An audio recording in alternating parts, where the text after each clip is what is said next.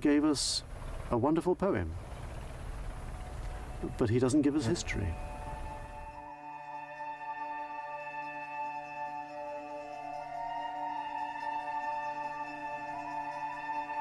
For the first time in history, it has now become possible to separate the truth from fiction.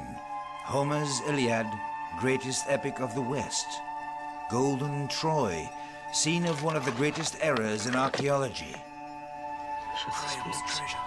Where crazy quests set out to find the real Troy. There was an Iron Age fort here. Here's the defensive ditch. So these would have been the walls of Troy. But the real Troy is different from what we thought. There was Indo-European population living here. The culture, the pottery is Anatolian here. Uh, the fortification type is Anatolian.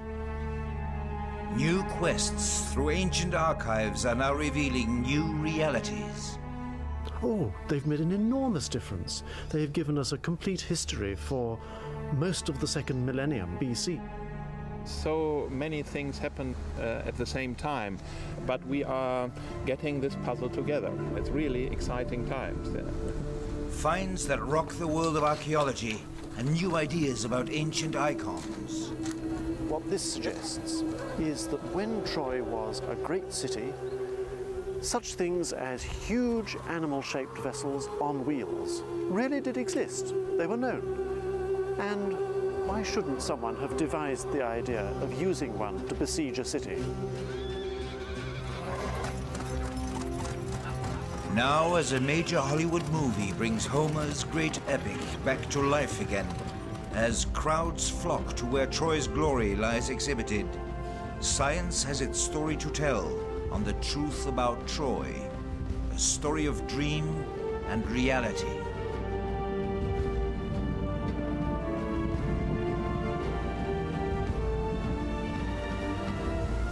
Ilion the windswept, that's what Homer calls it, very aptly too. And few places have had their positions so determined by the combination of strategic position with prevailing winds. Donald Easton, archaeologist and Troy expert, for several years a member of the excavating team. The wind blows here forever, but not quite. This German film crew had to add some tricks when they recorded the exploits of the man whose name is forever tied to Troy, Heinrich Schliemann. Its first excavator.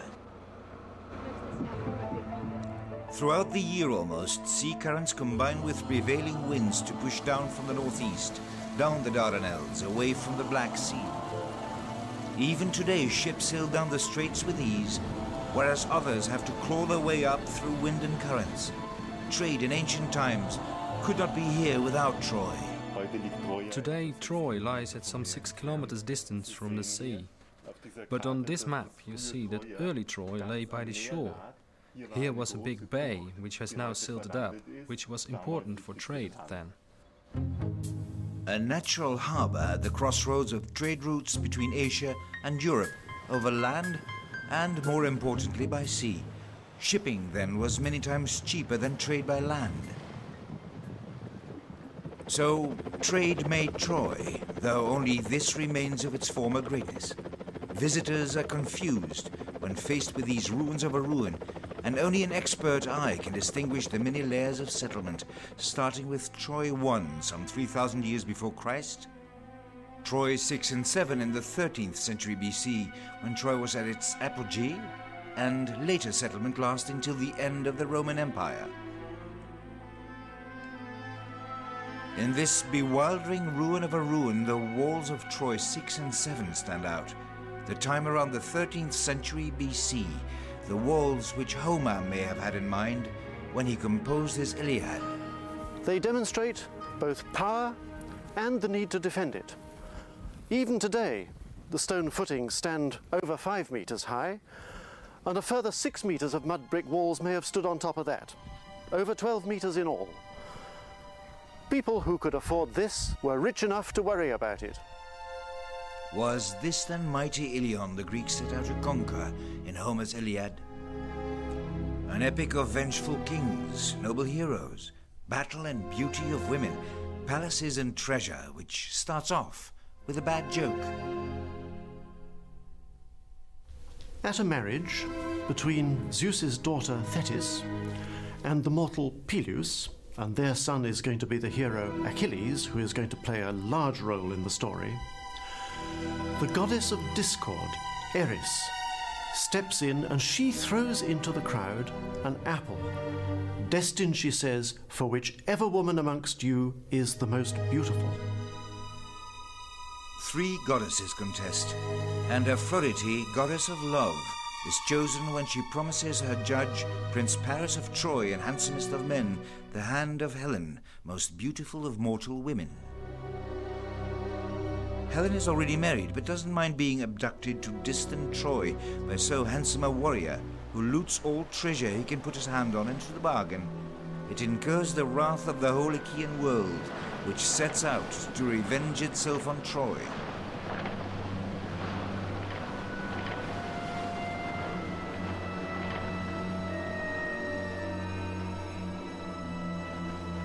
It is a war of ten years in which the gods themselves choose sides and battle alongside mortal men. A ferocious war which is won only by the ruse of the wooden horse, hiding the Greeks that will put Troy to the torch. Of the entire 10 year span of that war, Homer deals simply with less than two months, focusing on a mere 10 days towards the end on the breach between Achilles, the greatest of the Greek heroes, and Agamemnon, their supreme king and commander in chief. The spite of King Agamemnon denies Achilles the favor of the captive girl Briseis. For more than the record of a war, Homer's Iliad is the drama unfolding between men and fate. The greatest hero of the Achaeans chooses to remain aloof of the war so that the Trojans almost managed to drive the Greeks into the sea from whence they came. Only the death of his friend Patroclus stirs Achilles back into action. He chases the Trojans back to their walls and slays Troy's great defender Hector, thus denying the city of any further hope.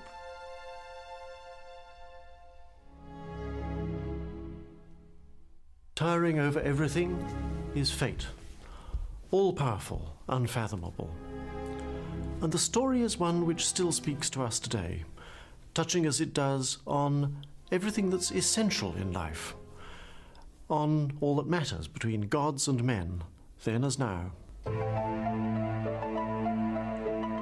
Homer's Iliad laid down ideals and ideology for ancient Greece, the framework how it saw gods and men.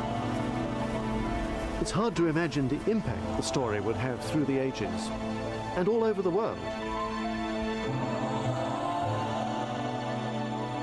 The Greeks believed that the Battle of Troy had united them for the first time in their history, and as they spread out along the borders of the Black Sea and Mediterranean, the epic was sung to maintain consciousness of a common identity, a source from which they sprang, making all the difference between them and barbarians, even if Greek fought Greek. Troy came to be seen as a focal point where East clashed with West, where Greek civilization ran up against the barbarians of Asia. So, for example, the Persian Emperor Xerxes sacrificed a thousand oxen here before marching on the Greeks. And Alexander the Great, who slept with a copy of Homer under his pillow, when he set out to conquer the Persians, came to Troy and sacrificed at the tomb of Achilles, possibly this tumulus here. To Greeks and Romans before Christianity, Troy was a holy city, drawing multitudes of pilgrims, a city comparable to Mecca, Jerusalem, or Rome today. The Romans believed they descended from the Trojans. Julius Caesar and his family of Julii claimed descent from the goddess Aphrodite and the hero Aeneas, who after all had led the flight from Troy, carrying his father on his back, and by the hand his son Ascanius or Iulus, hence the family of Julii and Julius Caesar.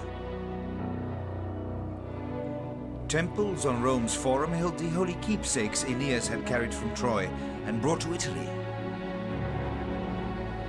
They were the guarantee that Rome would last forever.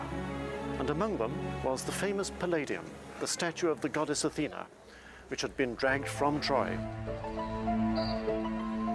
A replica of that ancient holy symbol still stands central in Rome today. One of the reasons Caesar's opponents murdered him was their suspicion that he intended to replace Rome with Troy as the capital of the empire. His successors rebuilt much of the city, and three centuries later the Emperor Constantine almost carried out the plan. Hail the supreme sovereign, the Emperor Constantine, and the Empress Helena! At the Council of Nicaea nearby, Constantine, the first Roman emperor to embrace Christianity, was putting the church in order, laying the basis of the creed today. While he was here, he looked extensively at Troy, because this is where he intended to build the new capital of the Roman Empire. And apparently, he started laying out building plans, he decided where walls should go, and even began building towers. But eventually he chose Byzantium, today's Istanbul, also at the entrance to the Black Sea, and much more defensible. And it would have been pretty awkward having the most sacred pagan site as the capital of the new Christian empire. The Crusader Knights of the Middle Ages saw themselves also as avengers of the Greeks, chasing heathen Muslims from Troy. When later Turkish Sultan Mehmet conquered Constantinople, he visited the ruins and in his turn declared the Trojans avenged. With the Renaissance, Troy became the fashion, and the apple of discord, the choice of Paris, a favorite means for a peek at cheek. Troy became the common cradle for Europe's kings and knighthood. Anyone who was anyone traced his ancestry back to Troy. And books such as this History of the World constructed intricate lineages, going back to Hector, to Agamemnon, to Helen, to Paris. And biblical figures too Adam, Eve, Solomon, David. And bringing in everyone from Charlemagne down to minor nobility, all intertwined, all related to the Trojan heroes. So, in battle, knights would mercilessly kill a commoner, but spare each other after some bashing about. They were brothers in Troy, sort of family after all. People of all languages claimed an origin in Troy Normans, Burgundians, even Icelanders. The Franks found an ancestor in Franco, a grandson of the Trojan king Priam. And this chap, Turcus, gave the Turks and their sultan an opportunity to find a Trojan ancestor too. Here at Cologne, a medieval dean of the cathedral, Alexander von Roes, argued that since the Germans carried the germs of Troy in them, they were aptly called Germans. And of course, the British, the English, they claimed descent from the Trojans too. But if that was the case, then the Irish, of course, couldn't. They had to be descended from their enemies, the Achaeans. Troy was everywhere. For example, here at this place on the Rhine, originally founded by the Emperor Trajan as Colonia Traiana. Its medieval inhabitants were thrilled to discover in the name a reference to Troy, so they called it Litzela Troia, Little Troy, or Xanten, after the Trojan river Scamander. And when the neighbouring Duke John of Cleves gained control of Xanten, he had coins minted which proudly proclaimed him Troianorum Rex, King of the Trojans. Cities everywhere claimed they had been founded by the heroes from Troy or their Achaean foes. Toulouse, Barcelona, Bonn, Bern, Cologne, Paris. London, of course, was the work of a great uncle of Aeneas. And I, I give the sign of the cross. Lisbon had been founded by Odysseus. Well, all of that nonsense is the reason why, with the Age of Enlightenment and the rise of science, sharp criticism came to be directed against Homer, asking, could there be any historical truth in his story at all? By the 19th century, the Iliad had shrunk to the status of a mere fable. Homer had turned into a schoolbook for teaching Greek to scions of the higher classes. Even the place where Troy had been was now forgotten. Troy was just a figment of the mind, Homer's mind. Until 1868, when a very remarkable man walked onto the scene, Heinrich Schliemann. This year I will solve the Trojan riddle once and for all, gentlemen. Anyone hearing Schliemann's history can't help but be enraptured by it. Just take the circumstances. Someone who drops it all and goes on fulfilling his childhood dream. I will have a huge horizontal ditch dug through this mound. Everybody in the 19th century with any education knew the Iliad. And here comes a guy who digs it all up. Everything comes together. The Hellenes, the whole sex and crime story coming into it, with all the heroes walking about. Not that Schliemann can truly be called the discoverer of Troy. Sorry, Germany. Others had already identified this as Ilion, and this man, at the feet of Schliemann on a later photograph, Englishman Frank Calvert, had even bought much of the hill in the hope of making money from it. Time would prove him right, or rather Schliemann would, and eclipse Frank Calvert with ruthless drive and ambition. But the Schliemann who met Frank Calvert here in 1868 was at that point a man desperately at a loss what to do with himself. Schliemann was a bundle of complexities. In Schliemann's background uh, was the powerful figure of his father, uh, whom he both loved and hated. He believed that his father had driven his mother into an early grave. His father had been a Lutheran pastor, uh, a, a, rum character, uh, certainly a heavy drinker, uh, an adulterer, possibly an embezzler of church funds. He was certainly accused of that, and there was a long case against him. Schliemann felt that all the family money had gone into fighting this case and that his own education had been sadly neglected. He had to leave school when he was 14. And that gave him a sense of inferiority. Of small stature, only 1 meter 68 short, he employed every trick in the book to make himself look more imposing. Mm-hmm. Immensely vain, he wore shoes with thick heels, designed his own elegant clothing to enhance his stature and extravagance. Here was a man who could lie, cheat, exploit others without scruples, only to leave his mark, satisfy an obsession to reach for respectability. A man aching to move up the social ladder by means of some genteel academic activity. He'd made a pile of money in Russia as a commodities dealer on the St. Petersburg Stock Exchange, but he'd got fed up with it and he was going through a midlife crisis. He'd fallen out of love with his first wife, even going to America to fix a divorce. And he was looking for something to do. When Calvert gave vent to his ideas on Troy, Schliemann saw a golden opportunity to leave behind all his unresolved conflicts and to reach forward for respectability. Homer became Schliemann's Bible. King Priam of Troy, Agamemnon of Mycenae, Ulysses would make him sink his shovel throughout the Homeric world and uncover the remains of mighty Mycenae, Tiryns, Sparta, Ithaca. He became obsessed with the will to prove that the heroes of the Iliad and Odyssey had really existed and procure himself greatness into the bargain.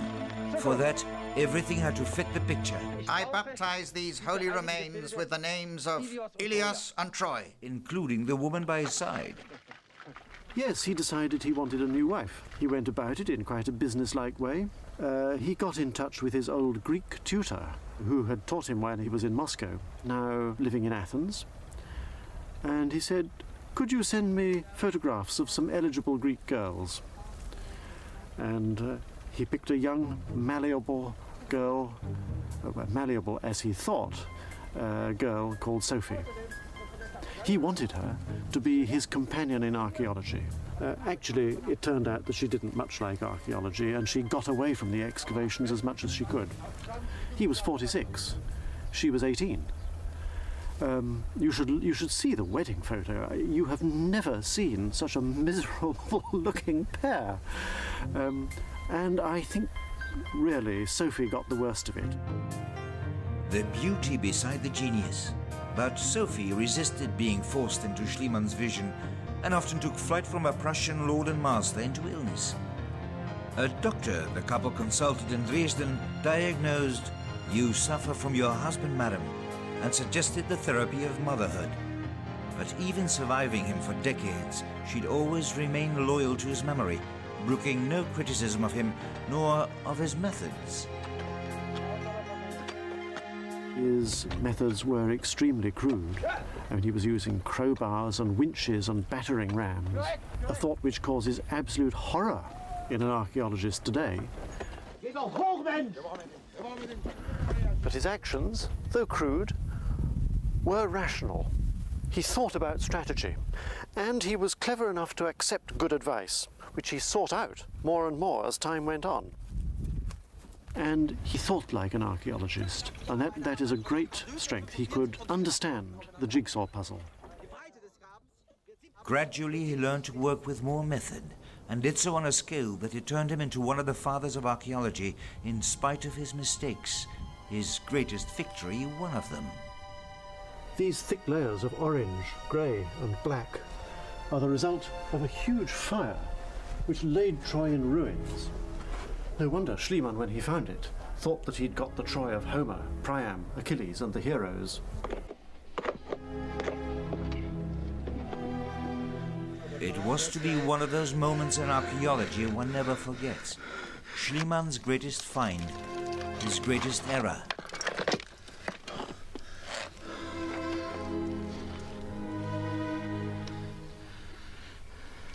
Priam's treasure. But he was wrong. It turned out that these are not the remains of Homer's Troy, but the burnt ruins of another, earlier settlement, more than a thousand years earlier, which we now call Troy II, and which is being partly reconstructed here. But the find gave Schliemann a strong tool to further forge his myth. There's a famous photograph of Sophie dressed up in the jewellery that was found as a part of Priam's treasure. Um, and because Schliemann thought it was Priam's treasure, uh, he liked to call it Helen's Jewels. People think that he did this on the site. It's quite untrue, actually. Sophie was not here when the treasure was discovered. She'd already gone back to Athens a couple of weeks earlier because her father had died. Hiding it from Turkish eyes, Schliemann spirited his treasure away to Athens, where he owned a large mansion. But Turkey had a perfectly rightful claim to the find and pursued him there with lawsuit upon lawsuit. Schliemann, Schliemann heard one night that the decision of the court of Athens wouldn't be favorable for him. And so he hastened to gather all these important finds and spirit them out of the house in the dead of night. And when next day the authorities came, there wasn't anything to be found. Schliemann was amazed and searched up and down the house. But he couldn't find anything. So he said, well, it must be old Priam himself who came and took it all. Schliemann now found himself with a white elephant on his hands. He tried to sell it to the Hermitage in St. Petersburg, to the Louvre, to the British Museum.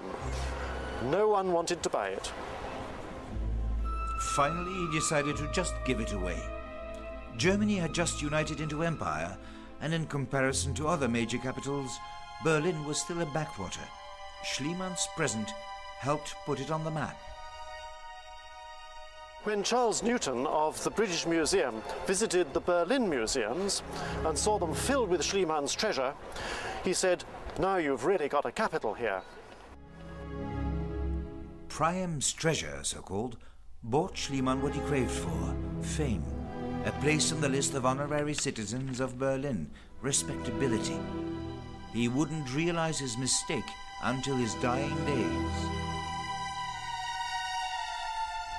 What he got wrong in the case of Priam's treasure was he tried to use Homer as a historical document.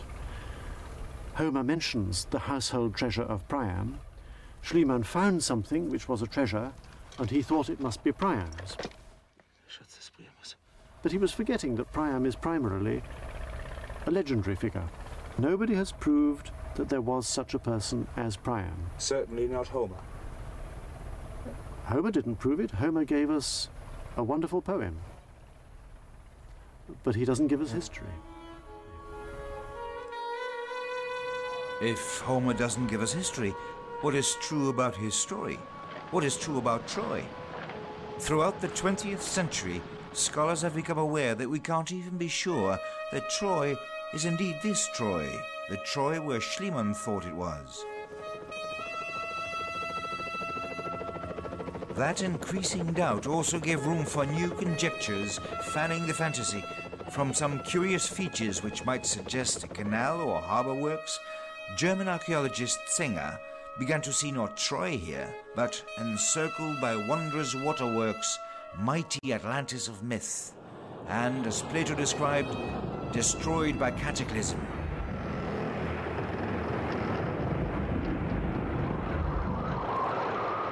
Just judging on vague similarities of names, the author Iman Wilkens had the war against Troy not fought on shores of the Aegean, but of the North Sea. Wilkins has Homer coming from here in the Netherlands, with Achilles coming from Bruges and Odysseus from Cadiz in Spain. Morning, Captain. And good morning to you, Captain. All heroes really in a struggle between Iron Age Celts from the continent and early Britain, Troy being on the Gog Magog Hills, close to Cambridge. There was an Iron Age fort here. Here's the defensive ditch. So these would have been the walls of Troy.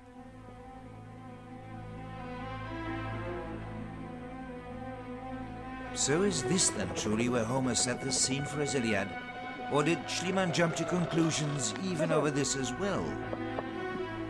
I baptize these holy remains with the names of Ilias and Troy. Schliemann's successor here was Dörpfeld, later Blegen. Grass then grew on these ruins for over half a century until 1988, when the German Manfred Korfmann and an international team of archaeologists dug in their spades again. A difference.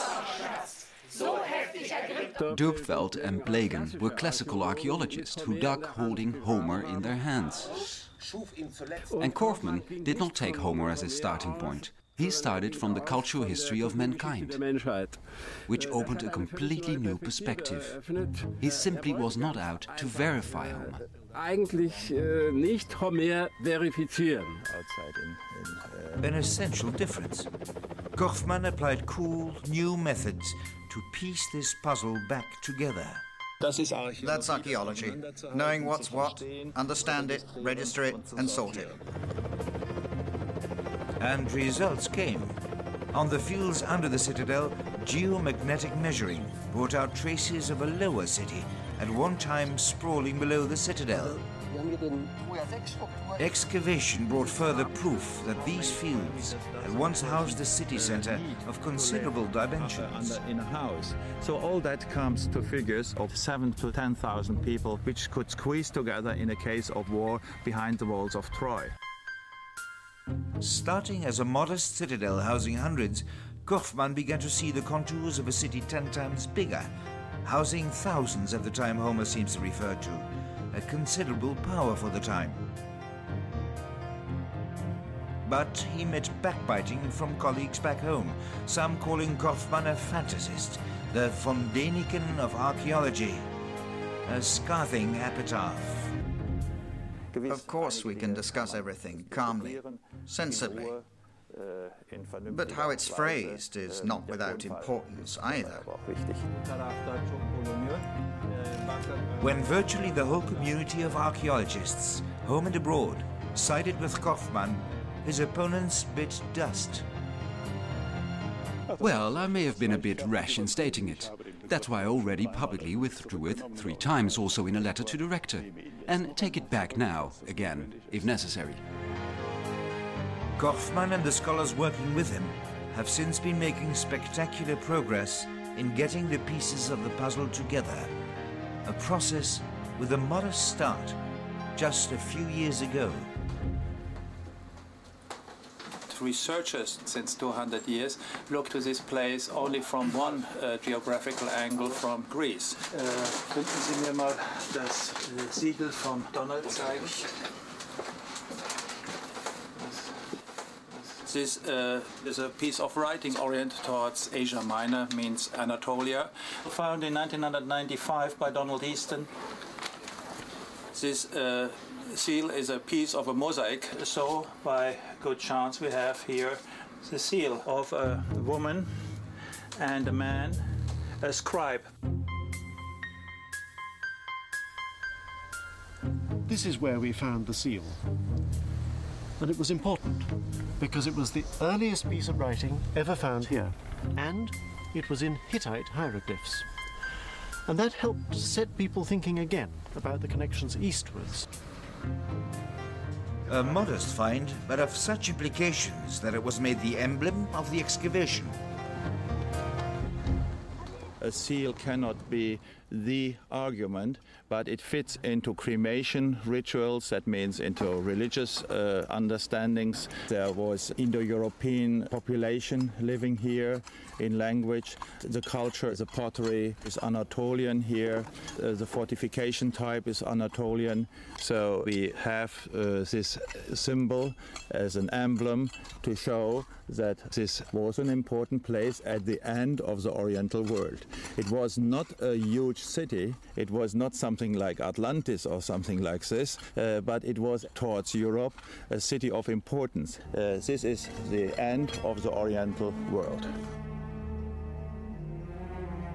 But that is not how Homer describes it. Troy he sees as the end of the Western world, his own world. That's how he learnt it. And he has his heroes and actors, Trojan or Achaean, speak Greek all alike. Well, he would, wouldn't he? What else would he know hundreds of years later? And anyway, he had to to make himself understood, as in a novel or in a film. But to understand the real Troy, we should look not to the west and to the Greeks, but to the east and to a high civilization that's now hardly remembered the Hittites.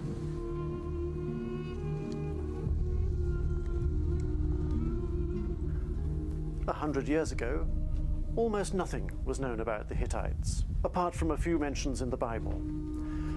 Something was known from Egyptian records. There's a great battle where the Pharaoh Ramses II clashes with them in North Syria. Two great powers coming together in battle, as a result of which both kings declare one another to be brothers. This was a power which rivaled even Egypt.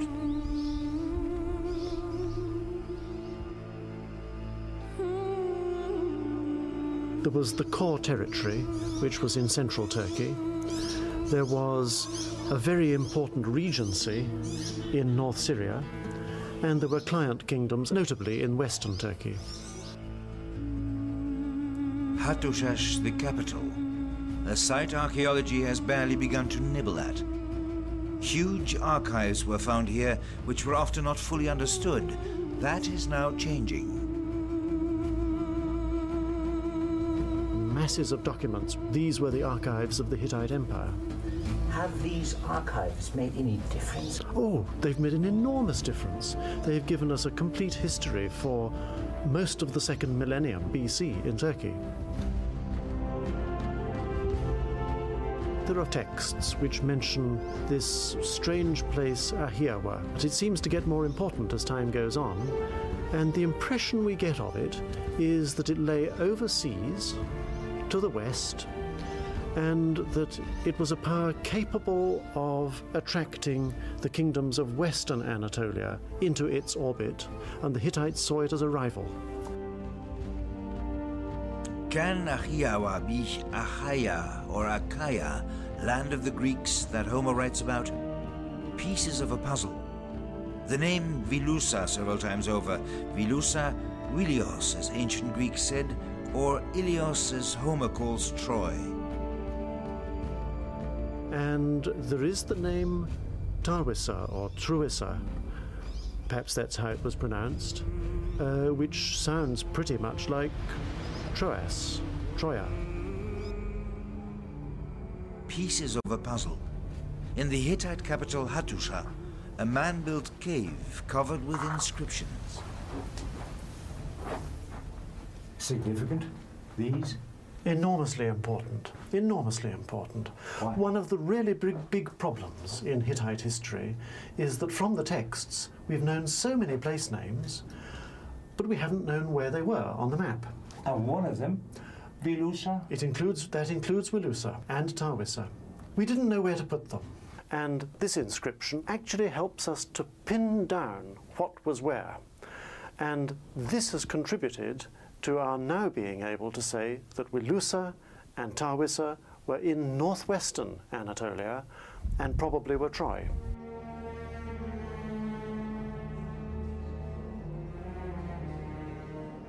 This is another piece of the puzzle, a famous treaty between the Hittite king and the king of Wilusa. And it mentions as a king of Wilusa Alexandrus, a name which is very much like the Greek Alexandros, the alternative name for Paris, who was the son of King Priam, the one who started it all with Helen of Troy. So this tablet brings together Hittite history, archaeology, and Homer. And the other interesting uh, feature of this document is that it mentions the sacred underground watercourse of Wilusa as one of the divine witnesses to the treaty. And that is what we think has been found at Troy.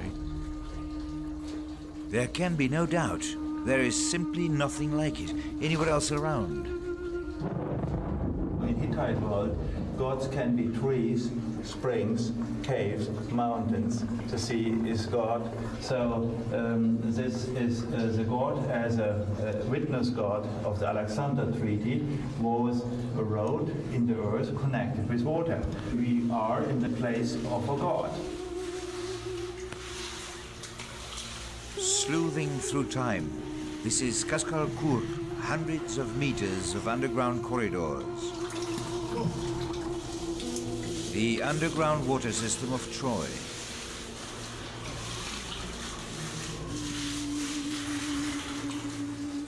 What an achievement, all this system of, of caves behind us.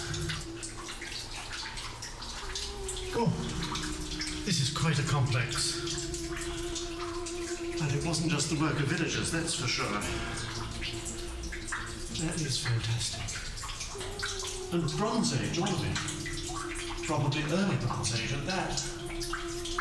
2500 maybe, BC. That's terrific. Sleuthing through time and getting closer to the time Homer refers to. The stele must be of the same time as the tower uh, behind it. They were built in the 13th century. It is a later one addition to this fortification.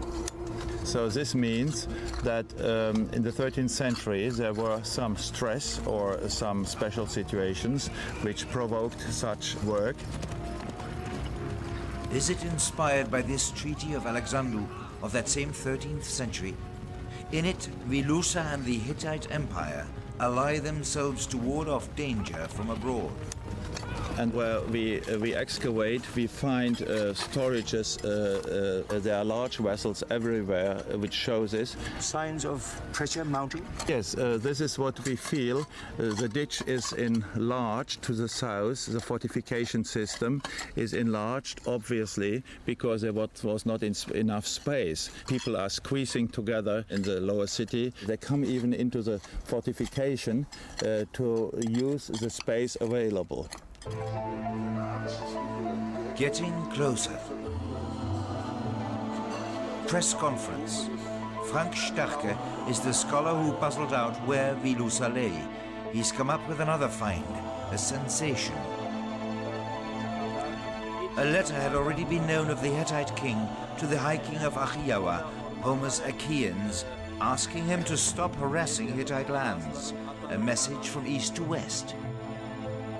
In another clay tablet, Starke has now recognized an answer, a message from the Greek side. A letter from west to east, and we can now conclude that its sender was the king of Ahhiyawa.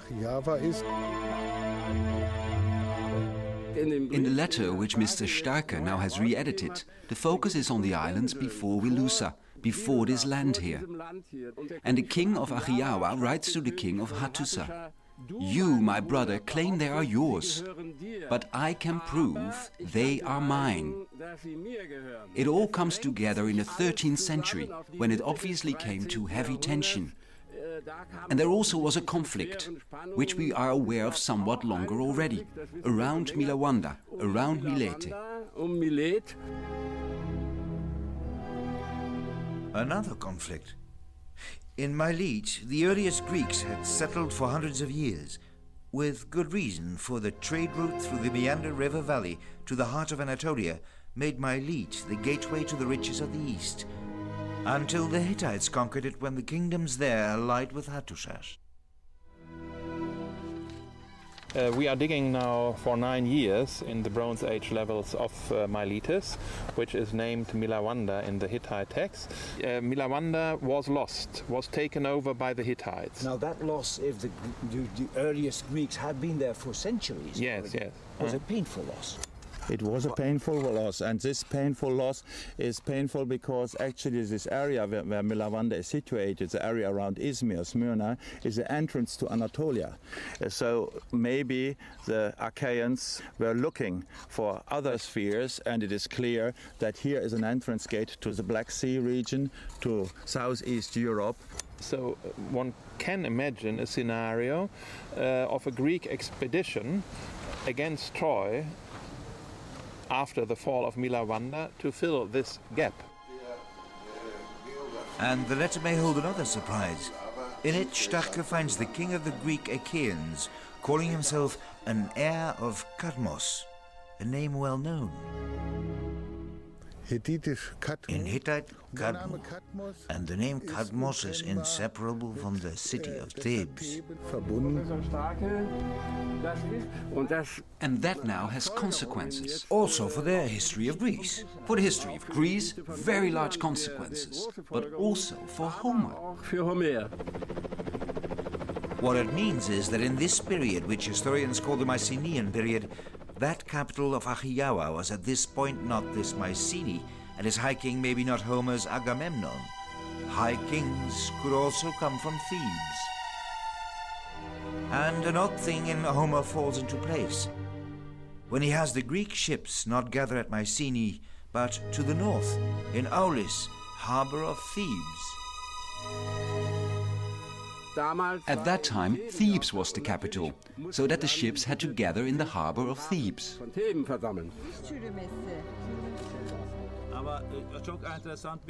This is a great puzzle because so many things happen uh, at the same time. Reinterpretations of Hittite texts, new finds of different disciplines, but we are getting this puzzle together. It's really exciting times. Yeah. It's not to say that we've found the Trojan War. We haven't got Agamemnon, we haven't got Priam, we haven't got Helen, we haven't got the Thousand Ships. What we have got, however, is a crystal clear context in which a Trojan War of some sort could very likely have happened. The sack of Troy was but the beginning of a nightmare. The terror of drought, years on end, brought people on the move throughout the ancient world. The Bronze Age ended. Greek Achaia withered, Mycenae was deserted, the Hittite Empire crumbled. A cloud of destruction swept across the world to the very gates of Egypt. The fall of Troy was but the beginning of a dark age which enveloped the whole of the East Mediterranean. It would take four, five hundred years of barbarism before civilization began to awake, a rebirth which brought Homer and his Iliad. It is now thought quite possible that Homer came himself to see this site of legend already ancient in his own time.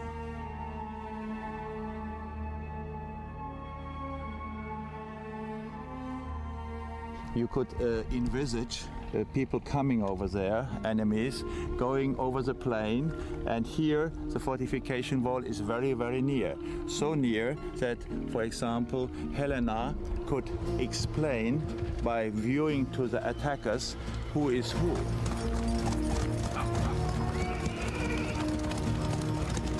For somebody who was told the story in the 8th century, um, this may be well understandable. But I'm not telling that the Trojan War happened here, but I tell something like Edgar Wallace writing a criminal story about London, so the background should fit to what is written, the fog and Big Ben.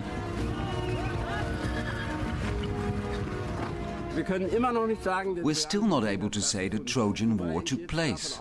And I also suppose that no one now seriously believes that it took really 10 years and that it was all about a beautiful Helen, etc., etc.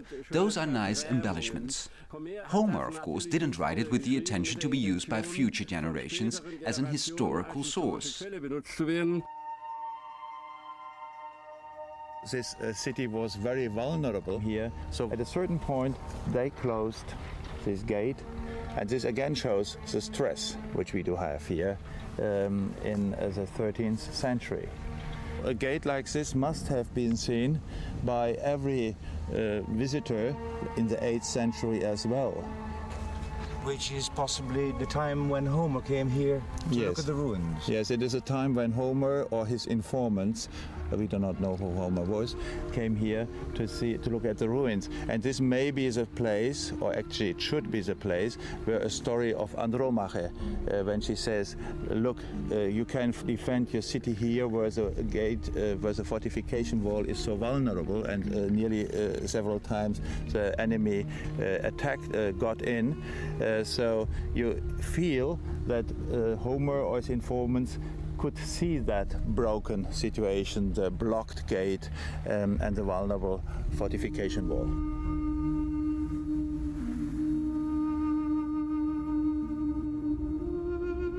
And uh, near the plain we have a spring with uh, stone basins. So visitors, uh, Homer or his informants, could refer to such a spring when they say when Hector was slain, he was uh, killed near the springs or that the Trojan women are not washing their washings anymore here because the enemy is in the country.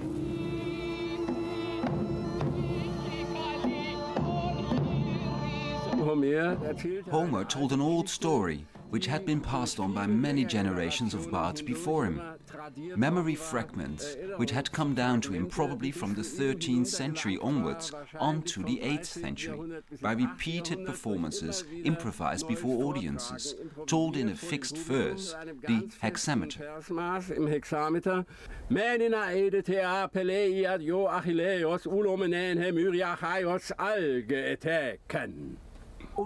And that's how it goes on, hexameter upon hexameter?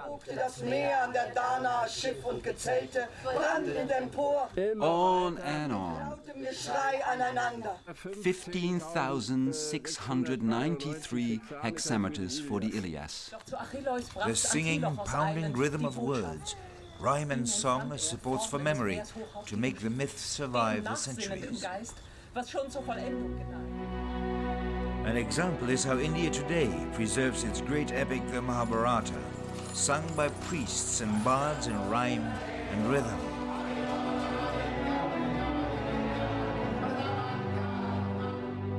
The purpose Homer had is, in my opinion, to use this history as a mirror for his own times. The 8th century.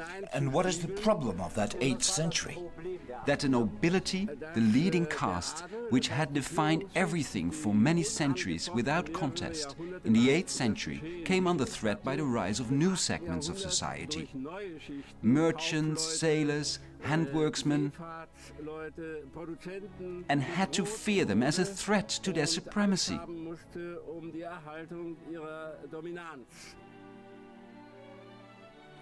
Homer tells us with his Iliad, against the background of the ancient story of Troy, if you want to survive as nobility, you cannot quarrel amongst one another. You must be one. The quarrel between Agamemnon and Achilles, which is made up later on, is very wrong. That, in my opinion, is the hidden message of the Iliad.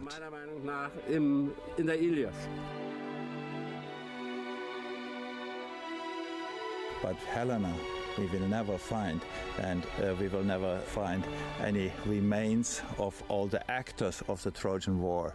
We take Homer as a witness of his own times, the 8th century. And uh, okay, it's possible some of the characters might be remembered by tradition from the Bronze Age. Achilles, he Helen, who knows? It's not inconceivable. Maybe the horse. Could be. None of it's certain, but a possibility. Even the horse. This horse adorns the site of Troy today as a plaything for tourists. So what about Homer's ruse, through which the Greeks at last gained access to the city? A very important element in Hittite religion was the giving of offerings to the gods, sometimes of wine. And this was often poured out from animal shaped vessels, like these bulls, for example, and you can see there's a spout in the back. But they didn't have to be in the shapes of bulls, they could be in the shapes of lions, for example, or wild boar, or even ducks. I think the clue comes from the Hittite site of Alacahöyük in central Turkey, where the gate to the city is flanked by two sphinxes and beside them we see a religious procession. Here's the god, here's the altar. The real things are in the museum, but here at the site itself we have some concrete copies. Here's the god, the king, sacrificial animals, and you can see how the procession goes on. But this is what interests me. Now, you remember these model bulls used for pouring libations to the gods? Well, come and look at this. Another libation vessel. There's the spout. But this one is simply enormous.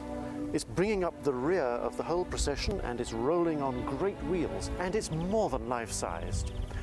And to me, what this suggests is that when Troy was a great city, such things as huge animal-shaped vessels on wheels really did exist. They were known. They could be in the shape of the bull. Why not in the shape of the horse? And why shouldn't someone have devised the idea of using one to besiege a city?